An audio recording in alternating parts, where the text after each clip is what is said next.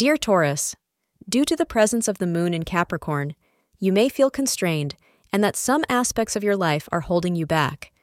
You could be in need of some recreation to feel refreshed and renewed. It's also crucial to manage any personal issues with a loved one with care and diplomacy.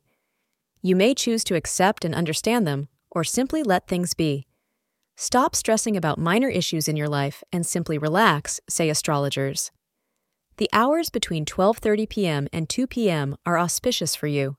Your lucky color for the day is blue. Today, you are likely to suffer some misunderstanding or spat with your partner, and you will have a difficult time knowing how to deal with it.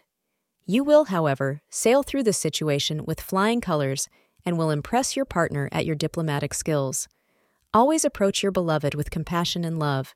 He or she means you no harm. The evening will be much better today. Thank you for being part of today's horoscope forecast. Your feedback is important for us to improve and provide better insights. If you found our show helpful, please consider rate it. Your support helps us to continue creating valuable content. Thank you for being here and see you tomorrow.